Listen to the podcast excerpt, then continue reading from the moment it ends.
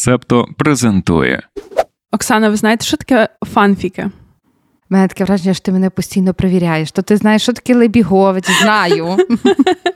Ну, за фанфіки, не знаєте. Ну, я теж знаю, але е, я, власне, про цей феномен дізналася ще десь в школі, і мене це якось дуже здивувало, що це такий рух, і що люди придумують цілі романтичні історії там з якимись персонажами чи реальними людьми. І я ніколи не розуміла, як це взагалі відбувається, як до цього можна дійти. І от недавно я випадково придумала політичний фанфік. Хм, Який? Давайте спочатку привітаємося, а потім ви мене розпитаєте. Всім привіт! З вами подкаст Макіявельки, Дарина Заржицька і Оксана Дещиківська.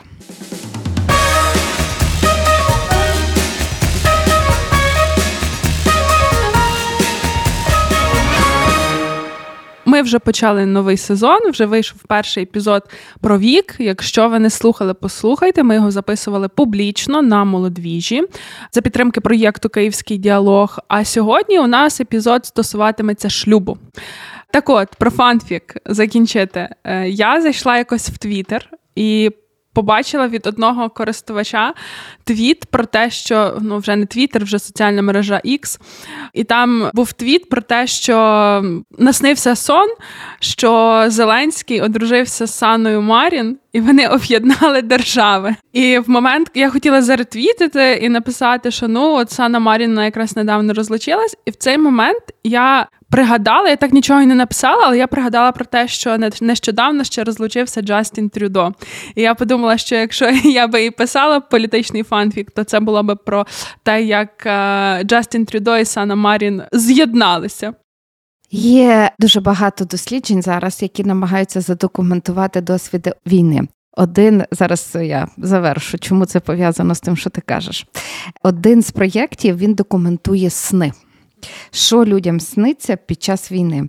Там, до речі, центр міської історії, є Google форма. Якщо маєте цікаві, можете зафіксувати. І паралельно з тим вийшло декілька пояснень, що людям найчастіше сниться, вже є такі, що найчастіше сниться, і що це може означати. Там один з популярних снів, що хтось з кимось жениться і з кимось одружується, і це свідчить про приховану тривогу та агресію. Так що не думаю, що треба шукати якихось чи надіятися на те, що Зеленський може об'єднатися з. Сан Марін чи Жан Трю... чи Трюдо, господи, Жан Джастін Трюдо е, об'єднається з нею то свідчить тільки про те, що кому сниться того в того в голові. Але так, цікаво би було. Ну, типу, мені здається, от з тими знаєш, шлюбами, хто кого любить, хто кому сниться, то знаєш, така, як зі всім в політиці, дуже хитка межа, де де закінчується приватне і починається публічне. Бо деколи не, не треба все знати, хто з ким, як і які хто кому сніданки готує.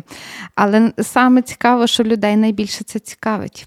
Ну, власне, що коли з'явилася новина про розлучення Джастіна Трюдо, по-перше, я про це в мене деякі медіа мені приходять сповіщення. І якраз одне з них це Washington Post, і там приходить сповіщення, коли News Alert.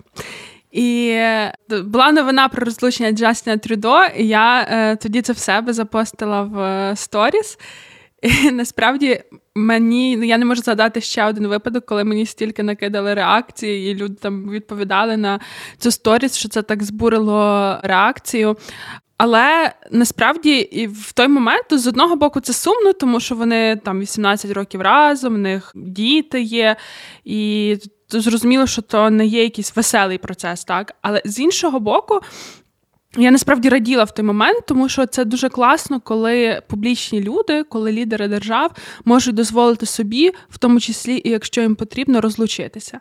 І до речі, Джастін Трюдо, я думаю, що ну, в всякому разі я налаштована сьогодні говорити про прізвище Трюдо, про родину, про родину Трюдо може трохи більше, тому що загалом Джастін є другим главою уряду Канади, який розлучився, перебуваючи на посаді. Першим був його батько. І в них дуже цікава сімейна історія. В його батька відносини з жінками і питання шлюбу взагалі в певний момент було визначальним для його кар'єри. І тому я думаю, що про Трюдо ми будемо ще сьогодні говорити. Але е, повертаючись до розлучення і Трюдо, і Сани Марін, то з одного боку, ну я вважаю, що це дуже класна характеристика. Нашого часу, нашої епохи, що політики можуть собі це дозволити, причому в такий доволі адекватний спосіб, зробивши там спільну публікацію. Більше того, я ще прочитала про те, що вони готуються, тобто Джастін Трюдо і Марі і Софі Грегуар, вони готуються до того, що називається Коперентін. Я не знаю, як це перекладають українською, я не знайшла е, відповідника, але суть в тому, що вони, не будучи в шлюбі, вони разом виховуватимуть своїх дітей. І вже після розлучення вони разом поїхали відпочивати з дітьми, і після того мають переходити в оцю фазу Коперентін. І мені видається, що це також е, співбатьківство. співбатьків, співвиховання спільне виховання. Мені видається, що ще один е, ефект, е, чи, як це вплив, так, е, суспільний, соціальний від такого, що коли публічні люди, які керують державами, якимось чином вирішують свої сімейні ситуації в такий спосіб, то це так само працює на нормалізацію того, що сьогодні сім'я це не обов'язково нуклеарна сім'я, яка довгий час е, вважалася чи не єдиною моделлю сімейного е, життя. Сьогодні ми говоримо про те, що шлюби бувають різні, формати сімей бувають різні, і мама і донька це сім'я, бабуся і онук це сім'я, і тобто людина, яка живе сім'я е, сама, теж сім'я у складі одної особи. Е, тобто тут можуть бути дуже різні формації, і приклади політики, в тому числі, вони забезпечують те, що все більше людей будуть приймати ці різні формації. А це означає, що люди, які живуть в цих різних формаціях, що ймовірно з часом вони будуть мати е, на себе, вони відчуватимуть менше суспільного тиску. Я скажу так, е, мені здається, що в цій історії з е, Джастіном Трюдо чи в будь-якій іншій історії, як з одруженням, так і з розлученням політики, тут е, і все, що стосується політики, тут не можна сказати, чи Трюдо задає це тренд, чи тренд вже заданий суспільством. Того, що коли подивитися останні дослідження, які існують з приводу того, які соціальні характеристики політиків або кандидатів політиків впливають на громадян, то останні 10 років ми спостерігаємо бачимо, що на виборців е, виборців не обходить статус, сімейний статус кандидата. А це означає, тому Трюдо може без ну, типу, запросто розлучатися. Того, що ну, виборці не по цьому дивляться і оцінюють сьогодні політиків. Але 10 років тому політики, ну статус, сімейний статус кандидата був дуже важливою характеристикою.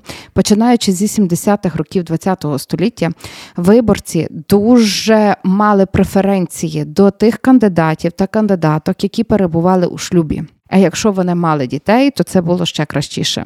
Тому це посилювало їхній зв'язок з самими виборцями, і це створювало електоральні переваги. Однак, повторюсь, вже 10 років тому, як цей тренд сходить на пси. І насправді, ну і тут відповідно, якби це мало електоральні переваги, я не знаю, як би Трюдо чи легко би він розлучився. А з другого боку, та він показує, що ну, він не показує приклад такого, то, скажімо так, спокійного розлучення, як такої нормальної практики, яка існує. Я просто думаю, що знаєте, що ну тобто я погоджуюсь з тим, що це такий взаємодоповнюючий процес. Тобто, зрозуміло, що якби настрої суспільства були дуже консервативними, то він би не міг собі дозволити цього. Але. Я думаю, що все ж таки ем, тут мені тут не йдеться про те, що він задає тренд. Тобто тренд на коперентінг, е, вочевидь, був до нього. Не він перший, не він останній. Але тут просто про те, що завдяки тому, що там їхня сім'я, вона в полі публічної уваги е, люди, які про це раніше могли не чути, можуть побачити, що а і так можна. Люди, які там раніше не думали, що розлучившись, пара може працювати так само на збереження своїх взаємин, е, можуть подумати, ага, і так можна. Тобто я тут більше про те, що такі публічні ситуації від політиків вони якусь модель так нову можуть підняти на ширшу аудиторію. От мені про це. А про те, що сходить цей тренд, я е, ще кілька слів скажу про те, взагалі, чому взявся цей тренд на. На те, щоб показувати своє сімейне життя і свій статус е, сім'янина. Та я знайшла цитати двох е, психотерапевток. Одна з них Лорі Готліп, вона каже, що в давніх суспільствах лідерами були старіші народи, і відповідно з часом зберігалася оця тенденція, що люди, виборці, вони хотіли. Може, десь навіть підсвідомо в своїх лідерах, в політиках бачити теж е, як батьків, бачити людей, з якими ти можеш почуватися безпечно, як дитина біля батьків. І тому політики вони часто могли використовувати свій сімейний образ, щоб продемонструвати таким чином свою надійність. А ще одне пояснення це дає також психологиня та психоаналітикиня Орна Гуральнік.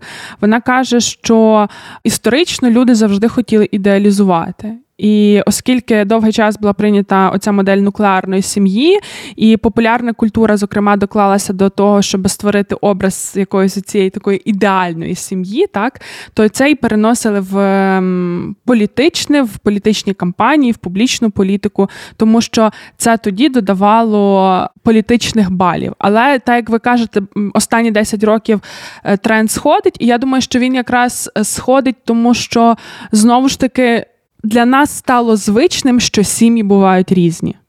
Знаєш, в мене дуже багато хочеться зараз реагувати. Насправді, нуклеарна сім'я є відносно молодим явищем. Нуклеарна сім'я вона існує там століття, півтора. Максимум до того часу сім'ї е, радше жили е, декількома сім'ями, жили великими родинами, що було пов'язано зі стратегіями виживання, які мали люди. Нуклеарні сім'ї це явище епохи індустріалізації коли є можливість е, жити в великому місті, мати собі хати, е, квартирочку, і там можуть в тій квартирочці так мало місця, що там бабуся з дідусем ніяк не не помістяться. А головне, що створена соціальна інфраструктура, яка дозволяє доглядати за дітьми, і насправді батьки там батьки чи будь-які інші родичі є непотрібними. Вони не мають сім'ї, не можуть знайти собі своїх соціальних функцій. Що показав ковід? Ковід показав, що ми можемо закритися в своїй е, хаті, але разом працювати з дітьми. То стає дуже складно і потрібен хтось, хто за ними буде наглядати. Мені здається, що це ну, я не впевнена, чи це прям про нову сім'ю, але це про те, що для спільного проживання стає сусідство важливим, і друзі стають важливими. Ті, які можуть брати опіку, е, ті, які можуть розділяти з тобою побутові обов'язки. І третє, що так само ну ковід я тільки так назвала як один з прикладів, але насправді ми змінюємося в епоху такого інформаційного суспільства, де працювати з дому своє стає достатньо звичною практикою. Ти не мусиш виходити на роботу, не завжди ти будеш мати на роботі якесь е, нове коло соціальних зв'язків, працюючи з дому, ти свої контакти дуже суттєво обмежуєш. Для того, щоб е, І тут є типу два шляхи. Або ми будемо мати більше оцих людей, які сім'я з однієї особи, і будуть вони створювати якісь спільноти для вечірнього, для організації побуту, вечірнього дозвілєвого часу проведення. Або навпаки, ми будемо мати новий сплеск того, що називають коханням. Тому що ти будеш шукати людину, з якою ти можеш жити, працювати. 24 години на добу, і це означає, що таких людей ну люди ж змінюються. Є дві версії. Одна каже, що ніколи не змінюється, друга каже, що постійно змінюється. Я притримуюся другої, що все-таки змінюється. Але досвіди нас роблять іншими, які ми переживаємо. І виходячи з того, то буде означати, що ми можемо коханих змінювати протягом життя декілька разів. І і то теж ну, якби нормально. Нуклеарна сім'я це була стратегія виживання. В той момент інших не було. Зараз виживання трошки інші стратегії нам пропонує. І ми взагалі, е, якби не в Україні не було війни. То ми б і не виживали слово виживання. Ми б думали про розвиток, самореалізацію і відповідно про сім'ю, яка буде цьому сприяти. Ну але погодьтеся, що все-таки концепт нуклеарної сім'ї, хоча він був зумовлений різними чинниками, які мали на меті виживання, так він все-таки був ідеалізований популярною культурою. Ну а е, типу, коли ми подивимося на там іншу тип сім'ї, то ще не було тоді чим ідеалізувати. Інструмент масової культури такої прям не було. А так був, ну, типу, та був. Я не заперечую цього питання. І сьогодні серіали вже теж починають показувати інші типи сім'ї. І оце питання знову ж таки для багатьох людей, от і трюдо так. Та для багатьох людей насправді з, з приводу модели якоїсь поведінки більш важливими є зірки, та якісь популярні. І ну, там, наприклад, та сама Кім Кардашян, та, яка теж нуклеарну сім'ю по великому рахунку відтворювала, показувала. Е, та, наша веде, наша блогерша. Вона блогерша, але мені здається, вже їхні реаліті закрили. Угу. Добре. Ну, вона теж показувала цю нуклеарну сім'ю, але багато поп-зірок вони значно частіше почали демонструвати ці практики розлучення, і вони для людей е, співбатьківства, звісно, в зірок менше, в них дітей поменше. Вони їх було менше. Може, тут мають можна подивитися на трюдо, як і цей спосіб такого цивілізованого розлучення, цивілізованого співбатьківства, відповідальність за своїх дітей. Це може бути і спосіб наслідувати от, от, от, от, от, е, публічне е, зіркове життя. Ні, я не кажу, що він розлучився заради того, щоб ще на нього звернули увагу. Ні, боронь Боже. Я просто кажу, що це стає нормою. І вона не не, ну, типу, не обов'язково найде від політиків. Ну я не кажу, що вона йде від політиків. Я кажу про те, що такі історії, які стають публічними, тобто ми не знаємо, можливо, були інші політичні пари, які розлучившись, також це практикували, але комуніку... але менше е, говорили про це публічно. А коли офіційна особа дає нехай навіть один коментар, але пояснює, що і як далі буде, то це він не винаходить цю практику, але він її може поширювати. Він, він легітимізує. Він ту легітимізує, практику, він показує, що і так може бути бути.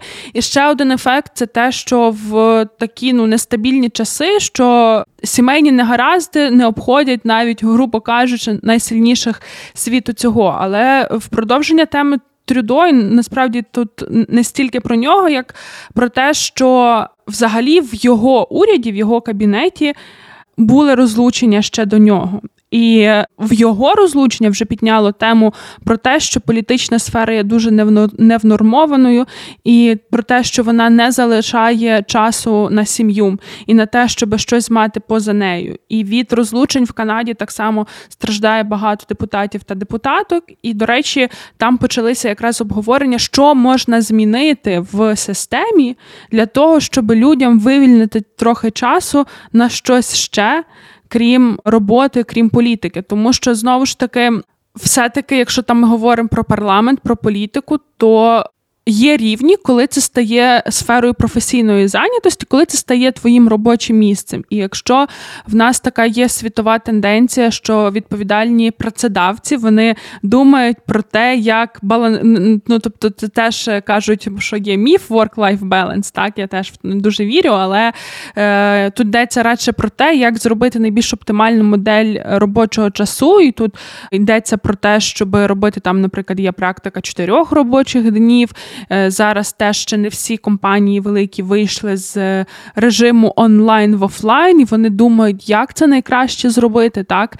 І відповідно тут е, в багатьох моментах політика вона може відставати за цими своїми стандартами.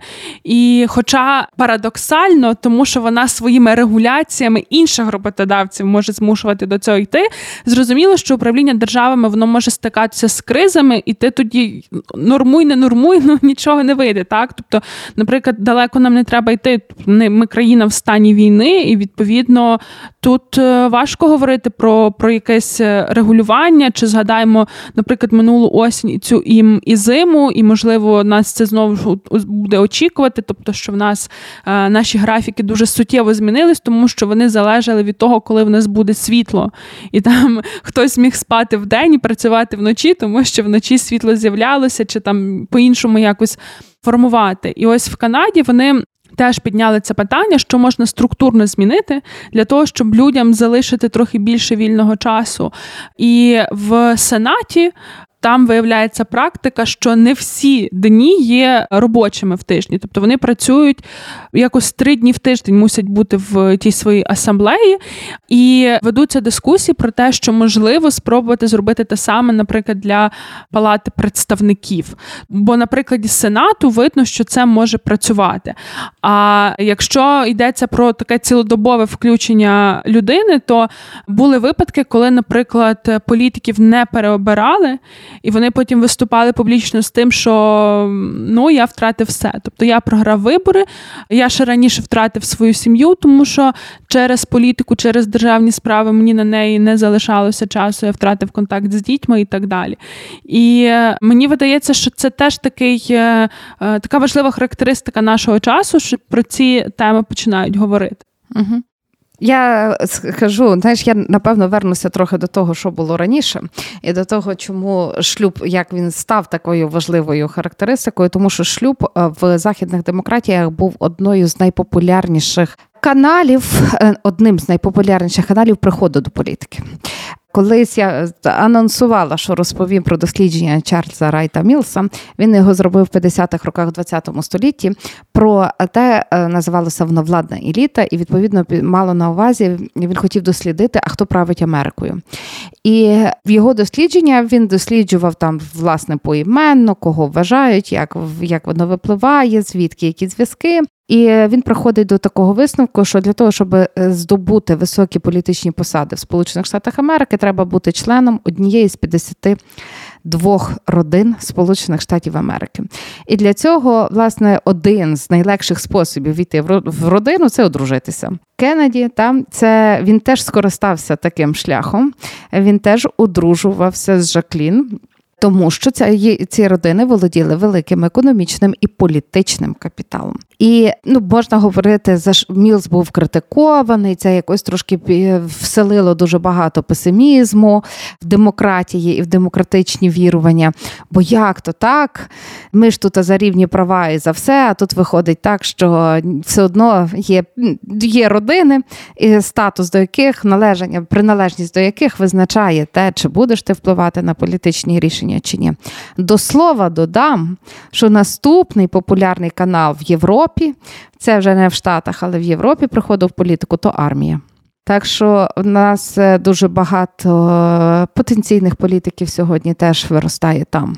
Ну я до речі е, додам за клан Кеннеді. Нещодавно на Нетфліксі вийшов документальний серіал про Арнольда Шварценеггера. Я читала в соціальних мережах дуже багато відгуків, що людей здивувало те, що він з клану Кеннеді, тому що він був одружений, по-моєму, на племінниця Кеннеді. Але цікаво те, що сам Шварценеггер представляв республіканців при цьому. Е, хоча е, хто не бачив цього документального серіалу, я дуже рекомендую насправді подивитися подивитися там про е, політичну кар'єру Шварценеггера, третій епізод, останній. Ну, він такий, він феноменальна особистість. Я, е, Він мені дуже імпонує, але там мене заінтригувало те, що от він з клану Кенді, я це знала, тому що ми про Шварценеггера коли з вами записували епізод. Він балотувався і став губернатором від республіканської партії, а потім в якийсь момент там ну, в нього були певні е, кризи, йому потрібно щось було змінювати в своїй роботі. І він взяв до себе ще одну представницю клану Кеннеді, яка демократка, яка була відкритою лесбійкою, і це е, не до кінця десь вписувалося в. Публікарські патерни. Так, так, так, так. От е, тому ну це така моя коротка рекомендація, і якби згадка про те, що і Шварценеггер з того самого клану. І тут я знов згадаю про американців, бо в 90-х роках до Львівського національного університету приїжджала одна професорка, яка розповідала, як жінки приходять в політику. Так, 80% жінок, які обиралися до парламенту. Причому там до обох палат Сполучених Штатів Америки вони ставали на ці посади, та вони отримували ці посади, тому що вони були дружинами сенаторів або дружинами конгресменів. Тобто вони помирали і їх вважали правомірними наступницями, наслідницями тих ідей, які вніс свого часу чоловік, і це був найпопулярніший спосіб приходу до політики. Це зовсім недавно було відносно. Цікаво було би дізнатися, як там відбувається зараз. Але це про те, що навіть коли, ну, типу, в 90-ті роки, коли вже вважається та, що фемінізм все процвітає, найдоступніший шлях. Це бути дружиною сенатора, бути дружиною конгресмена, щоб жінка потрапила до політики. Ну е, я мені здається, що ми про це колись давно, коли говорили про перших леді, ми згадували про те, що е, взагалі. А ні, це, мабуть, було випуску про сірих кардиналів в політиці, тому що сірими кардиналами часто вважають дружин глав держав, і зараз то вже жінки мають право і обирати, і бути обраними. Але в там, наприклад буквально 2, 3, 4 століття тому єдиний шлях для жінки якось бути причетною до державних справ це власне та дійсно було бути дружиною якогось управителя. Тому шлюби мали значення. Так. І вони і до я думаю, що не може не в таких масштабах, але до сьогоднішнього дня шлюб може і буде впливати на те, які позиції можна здобувати. Ну бо це банально про зв'язки. Бо ми знаємо, політика це про зв'язки, які є важливими для того, щоб здобути електорат, здобути ресурси, мати можливість просувати якісь свої рішення, зрештою підсилювати експертизу. Тому шлюб це ну, таке, знаєш, нормальна така практика, де можна здобути ці зв'язки і такі ресурси. Ну та власне, що то як один з мотивів для того, щоб укладати шлюби, це тому, що те, що ви кажете, на прикладі оцих американських родин, що це єднання капіталів економічного, соціального, політичного, але це може бути навіть не не з точки зору е, там доєднання однієї людини до якогось клану. Тут може бути просто про те, що це такий спосіб підсилити себе і ну тобто різними способами, тобто різним різними шляхами, так тобто для когось це хороший шлях вибудувати собі отакий політичний імідж, так тому що, ну, наприклад, візьмемо навіть ми з вами записуємося у Львові. Е, імідж садового передбачає складову, що він сім'янин. Угу. І тобто він вже багато років мер, і ця складова вона. Нікуди не зникає, тобто він десь далі грає на цьому полі, тому що для електорату Галичини, для електорату Львова це важливий маркер. І тут мені здається, що не сім'янину буде важче. Угу. Я скажу, що я колись хотіла бути е, президенткою України і думала, що бляха, як же ж то для того доведеться виходити заміж, бо мене не виберуть, якщо я буду незаміжня. Я передумала бути президенткою України, а заміж холіра таки вийшла. Е, Тим не менше, та для багатьох виборців це важлива складова. А от загалом на рівні національному в Україні, як ви думаєте, це важлива складова? Щоб людина була сімейною. І наскільки це відрізняється залежно від того, політик чи політикиня? Для обох. Для обох це важлива складова, але мені здається, що ми тут будемо слідувати цьому глобальному тренду, коли буде цей цей статус буде знижуватися. Ну це, скажімо так, ні, він він важливий, але він буде мати менше значення порівняно з іншими досвідами, які може мати ця людина. Ну, ми ми ж знаємо, що люди, якщо там дивляться на людину, вони бачать перехрестя різних досвідів. Та? Одна справа там е, людина з інвалідністю, жінка, чоловік, в якому віці йде здобута інвалідність, які компетенції компетенції має до цього. Дякуємо, що ви з септо. Я хотіла спитати: є такий е, термін, як power couple, владна пара. За ким ви слідкуєте? Хто вам імпонує з владних пар? Та я так і є. Я ні за ким не слідкую. Боже, я ні за ким не слідкую.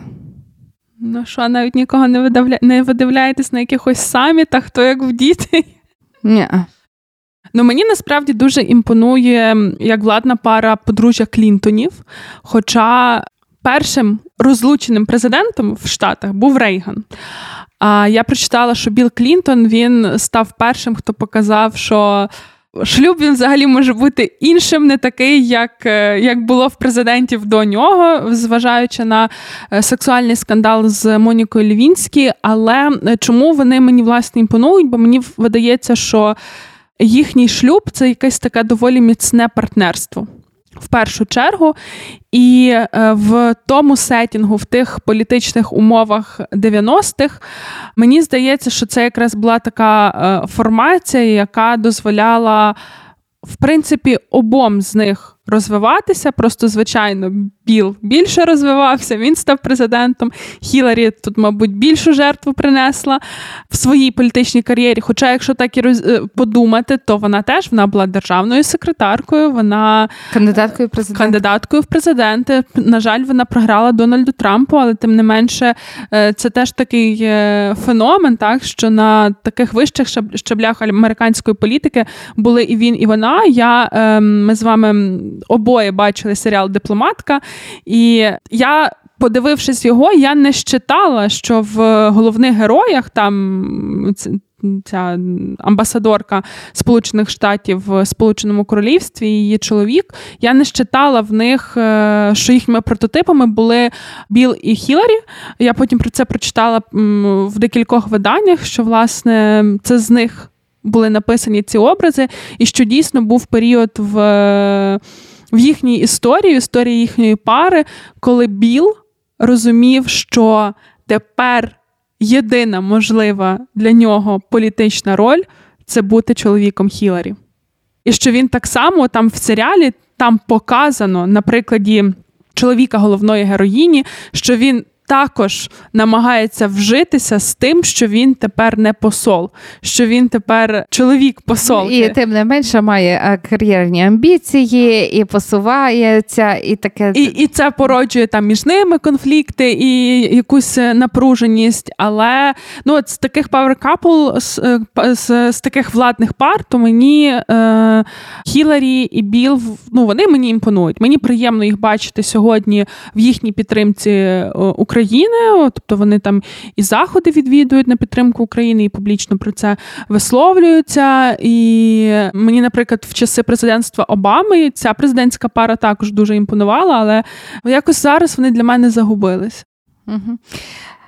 До речі, коли ти згадувала про Обаму, не не про Обаму, а коли ти говорила про те, що треба врівноважити робочий час разом з цим сімейним часом.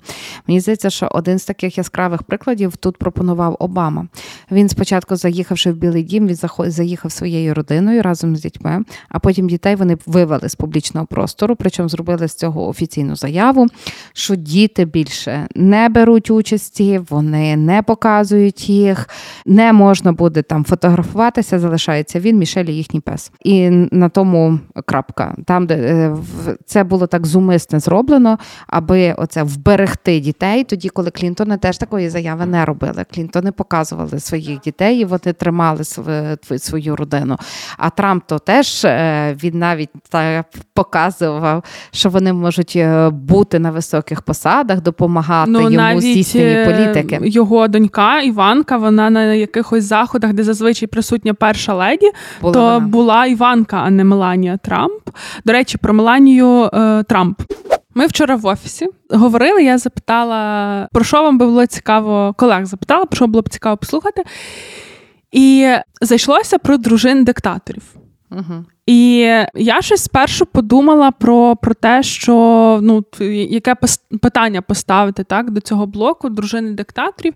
І я думала про те, а чи може диктатор бути турботливим, чи може диктатор бути турботливим, дбайливим чоловіком, чи, чи він і для країни диктатор, і в сім'ї аб'юзер? Як ви думаєте? А, то до мене питає: ну треба подивитися. Справа в тому, що переважна більшість диктаторів вони не виносили е, своє сімейне життя назовні, або взагалі були ну таки притримувалися образу одинаків, або навпаки суперрозпущених коханців. Е, переважно диктаторами були чоловіки, то я собі дозволила е, так сказати. Того ну але не знаю. Мені здається, що тим не менше батьками вони намагались бути турботливими. Що в принципі характеризує дуже багатьох аб'юзерів теж.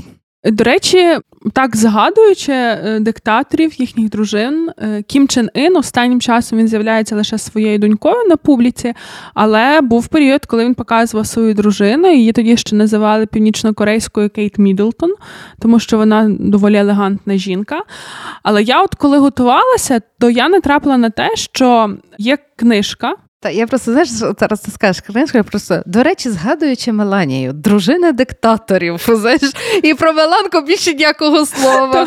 Я думала, може, ти ще хочеш щось розказати про ту пару, звернути увагу. Пам'ятаєш, як всі звільняли Меланку, там Меланка кліпне, чи ще там щось. А, все, До речі, дружини диктаторів. крапка. Меланія Трамп.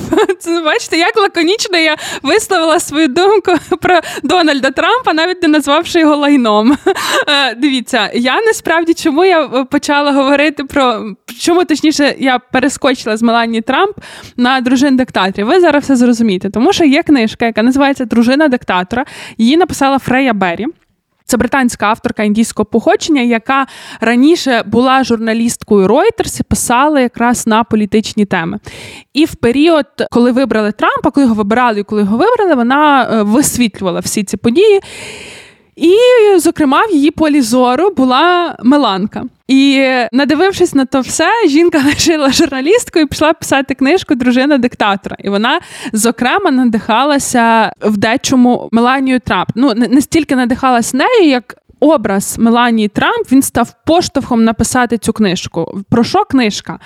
Знову ж таки, це фікшн, це художня книжка, і йдеться в ній про те, але ця художня книжка вона ставить важливе питання, якою мірою дружини диктаторів є співучасницями цих жахливих режимів.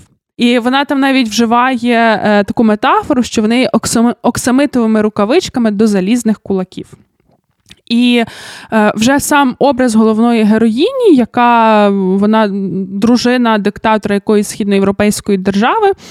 Якого вбили, і тепер їй е, загрожує там мало несмертна кара. І сам цей образ він е, писався з декількох прототипів. Однією з них була, наприклад, Асмай Аль-Асад, Сирії, або, наприклад, Чаушеску з Румунії, Єва Перон з Перу. Тобто в історії було досить багато таких публіч... прикладів публічних дружин диктаторів. Ну і власне в самій книзі я її не читала, але судячи з рецензії, авторка розкручує цю тему, розмірковує, що дружини вони є співучасницями режиму, і, зокрема, дуже часто в них тому і підібрані настільки вивірено, настільки продумано їхні публічні образи, їхній одяг, тому що вони десь можуть згладити. Якісь там нелюдські режими, так, які творять, е, якими керують їхні чоловіки. І для мене це питання, після того, як я прочитала рецензію, то для мене питання е, дружин диктаторів і шлюбів диктаторів, воно набуло дещо іншого забарвлення. Тому що я кажу, відразу я подумала про те, що ну чи може диктатор взагалі бути турботливим люблячим чоловіком, чи він аб'юзер. А зараз я розумію, що дуже часто в таких е, парах, де чоловік диктатор, то дійсно е, дружини абсолютно свідомі того, що. Що твориться з їхніми суспільствами, з їхніми людьми, і вони навіть деколи допомагають чинити таку політику. Ну, зрештою, якщо говорити про Чаушеску, то їх і в принципі називали подружжям диктаторів, тому обох і вбили потім. Я задумалась, бо ну, типу, насправді мало знаю про пари, мало знаю про пари диктаторів. Задумалася про це. Е, скажу тільки так: якщо тако зверху подивитися на це, ну про Єву е, Перон, там ми знаємо, що це було з бідної ну, вона була родини, бідолага. Ну тобто і для це для неї теж могла бути для багатьох дружин диктаторів бути дружиною диктатора це може бути стратегія їхнього виживання. Вибач. І коли вона потрапляє туди, ми знаємо, що від домашнього насильства звільнитися важко. А як ти можеш звільнитися в ситуації, коли твій чоловік не просто е, домашній насильник, а він диктатор на всю країну? Ти приймаєш ті правила. Мені здається, що подолання когнітивного дисонансу робить тебе співучасницею. В які і там віриш ти в то, не віриш, в якісь моменти ти змушена повірити повірити в історію, в якій ти є. Єва Перон вона вірила, що вона допомагає бідним. А потім їй зробили лоботомію. але вона вірила, що вона допомагає бідним. І їдучи там, представляючи свою країну, тоді, коли її чоловіка в Європі не приймали, а вона їхала, вона думала, що вона налагоджує мости і допомагає своїй державі. Чи вона була диктаторка? Ну, от я би тут е, не була така впевнена.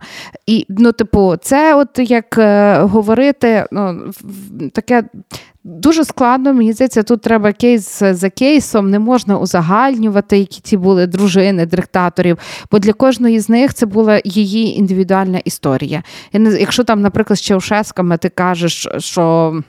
Подружжя, і вони обоє вчиняли злочини. То про інших я не впевнена. Я знаю дружин, які намагалися, не могли вирватися з тої історії і е, намагалися покінчити життя самогубством. І таке було, та це не про великих це лідерів, про, скажімо так, історії з компартійного життя Радянського Союзу, але таке теж було, коли ти розумієш, ти потрапляєш в цю систему, яка як жорнова перемелює, і там змінити і особливо можливостей немає. Та Тоді ну, і такі історії теж були. От і ми з вами, мені здається, дійшли до класного висновку. Ну, по-перше, що не треба узагальнювати. Але я думаю, що ми можемо там, якщо взяти якусь вибірку декількох пар, де які сформували диктатори, то мені здається, що ми можемо дійти до моделей, коли подружжя є рівноцінними партнерами в здійсненні диктатури, як, наприклад, ми бачимо з Чаушеску, так? А буває випадок, коли аб'юзер він просто використовує свою дружину як інструмент для досягнення своїх політичних цілей, і е, тут теж е, попадаючи в це коло насильства. Жінка, дружина, вона не завжди може відфільтрувати те, що вона вже стає цим інструментом. Але я тут, знаєте, я би тут просто говорила про ще один бік: це те, що, наприклад, дружину сирійського диктатора, який є воєнним злочинцем, її в 2011 році знімав ВОК де її там просто як. Як вона, типу, ікона, богиня і так далі. І тут питання просто до, наприклад, до медіа і до до тих, хто нормалізує диктатуру шляхом, наприклад, такої, не знаю, похвали модного стилю дружини диктатора. Таке має місце і мало місця. Насправді і не один раз, коли е, щось подібного робили такі модні журнали. Я хотіла ще повернутися до того, що ну, типу, в демократичних країнах і демократичним способом вибрані лідери теж можуть бути аб'юсерами, і теж їхні дружини можуть бути в ну, типу, включені в ці процеси, і теж багато речей ну не, не мати можливостей вплинути на них, скажімо так. Тому тут, тут питання. Грубо кажучи, мені здається, що це питання соціальних норм, які суттєво змінюються, і те, з чого ми починали сьогодні. Бо як дружина чи чоловік вбачає свій е, статус в родині, е, як він бачить родину, як він бачить свою кар'єру, чи вона? Як бачить свою кар'єру, своє родинне життя, від того буде залежати, і те, як вони ну типу незалежно від того, чи вони політики, чи вони там бізнесмени, чи вони соціальні працівники, чи вони мають різні посади і е, абсолютно різні сфери зайнятості. Але це буде це той спосіб, потрібен шлюб, як ми транслюємо одруження. Бо насправді багато політиків свою кар'єру, коли починають, грубо кажучи, політично, вони вже стартують її одруженими. І ми мало цих шлюбів бачимо, крім королівської родини Великої До Британії. речі, я коли там в себе спочатку перед підготовкою я взагалі витягувала, що я на цю тему маю вже в голові, і мені здається, що один з таких. Е- Яскравих прикладів того, як може проявлятися шлюб в політиці, це Саркозі який, балотуючись всю його е, передвиборчу кампанію з ним відпрацювала. Називаємо це як є одна дружина. Він, вступивши на посаду через 4 місяці, з нею розлучився, а ще через 4 одружився знову з Карлою Бруні. І це теж таке цікаво, чи не в французькому суспільстві. Як би це прийняли? Я думаю, що не в кожній країні би президенту таке пробачили. Ну так, ну, пробачили, не пробачили. Тут е, питання іншого, мені здається, що це було він все одно не відважився цього робити в межах виборчої кампанії розлучення. Все одно це була якась така згода. Але е, бачиш, мені здається, що то бляха так давно було, хоч і я вже тоді викладала. Але та. І е, ну, тим не менше, багато швидко так змінилося все. Бачиш, і а Макрон це теж приклад зовсім іншого шлюбу. І він тривалий, але тим не менше обговорень він спричиняє французькому суспільстві до сьогоднішнього дня не менше. Ну там просто є фактор того, що вона була його вчителькою, і це так е, ну, ну це просто нетипово доволі. І мені дуже сподобався мем з саміту НАТО, там, де сфотографували е, Бриджит Макрон і Олену Зеленську, і, і там такі підпис, і що реально ви вчились разом? Це, Це дуже смішно було для мене.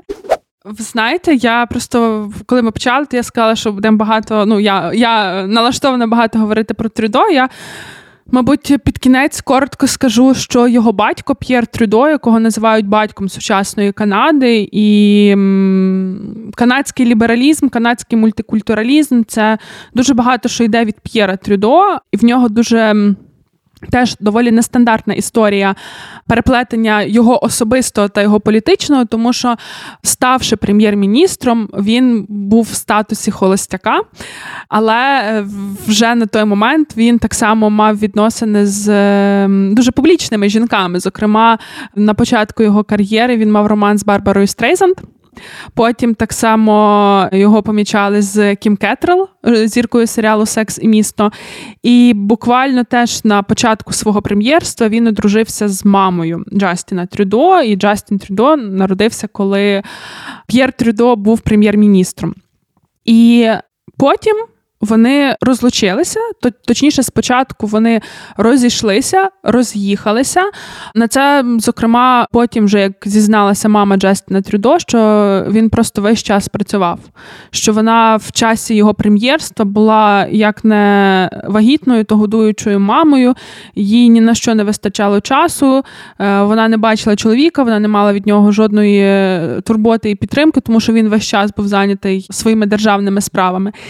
І крім того, в неї так само пізніше діагностували біполярний розлад. І це все накопичувалось, накопичувалося, і вони так і розійшлися. Але що цікаво, чому це повпливало на його політичну кар'єру? Про це пише офіційний біограф П'єра Трюдо. Йому радила його команда там, щоб ініціювати нові вибори і переобратися. Що там якраз був його рейтинг е, на взльоті, і відповідно це якраз був дуже вдалий період для того, щоб піти на вибори. А в нього в той момент були негаразди сімейні. І він ем, ну, тобто він вирішив не йти на вибори, що йому просто не вистачало би його ресурсу і на те, і на те. І на вибори він пішов пізніше, і тоді він програв. Він дуже швидко повернувся в прем'єрське крісло, але тим не менше, це якраз один з тих випадків, е, коли е, шлюбні справи вони повпливали на політичні справи. І надалі він так само вже в статусі ще не офіційно розлученого чоловіка, але чоловіка, який вже не в відносинах зі своєю дружиною, він ще мав декілька відносин, які ставали публічними, і вони так само були з акторками, наприклад. І він був з тих політиків, е, які долучали своїх партнерок до, наприклад, якихось там публічних дискусій. І, зокрема, тоді якраз було дуже активне обговорення ядерного роззброєння і взагалі зменшення темпів цієї гонки озброєння. І одна з його партнерок, вона якраз була на таких більш пацифістських позиціях, і він її запрошував на різні дискусії, щоб вона теж висловлювала свою думку. Але пізніше він. Ще раз одружився вже з теж з політикиною, з юристкою, е, яка пізніше претендувала на роль е, голови ліберальної партії Канади і програла Джастіну Трюдо. Угу. Бачиш, ми говоримо, коли там говоримо про шлюби в політиці, ми якось так чи інакше говоримо про прем'єрів, про президентів, про перших осіб. Але ну там на садового згадали, та не буду заперечувати. Але тим не менше, шлюб він тут важливий е, навіть е, на рівні там на значно менших щаблях. Та і дуже важливий він, коли. На рівні депутатів е, міської ради, коли вони не отримують винагороди за свою роботу, а мусять зустрічатися з виборцями, і там оці сім'ї теж е, члени родини стоять, стають такими з одного боку, ти там передай, а а з другого боку, ну знаємо, знаємо, що ви там тепер варуєте все то на світі. Та? І е, вони тут вони не менш важливі. Ці ну, шлюби, скажімо так, родинні стосунки, вони не менш важливі на локальному рівні, ніж на глобальному, там, національному рівні. Просто вони менш видимі, ми про них менше знаємо. Зважаючи на те, що ми кажемо, що родина, там сім'я, вона змінюється. так, так, вона змінюється. Вона в якийсь момент, ну, сім'я, мати родину, десь в якийсь момент може підважувати наше уявлення про те, про те, що є щастям. І відповідно той шлях щастя, який ми для себе обираємо, може включати, може не включати родину. Вона підважує наше уявлення про кар'єру і професійний розвиток. Але як не крути сім'я, яка б вона не була, вона залишається для нас одним із джерел, джерел ресурсу і натхнення то пильнуємо свої родини. Отже, з вами були Оксана Дещаківська, Дарина Заржицька. Слухайте нас на всяких різних платформах. Підписуйтеся на Септо, на на YouTube, Instagram, в соціальних мережах, і на Google Podcast, Megogo Podcast, Apple Podcast і на Spotify. І дуже вам вдячні за зворотній зв'язок. Па-па.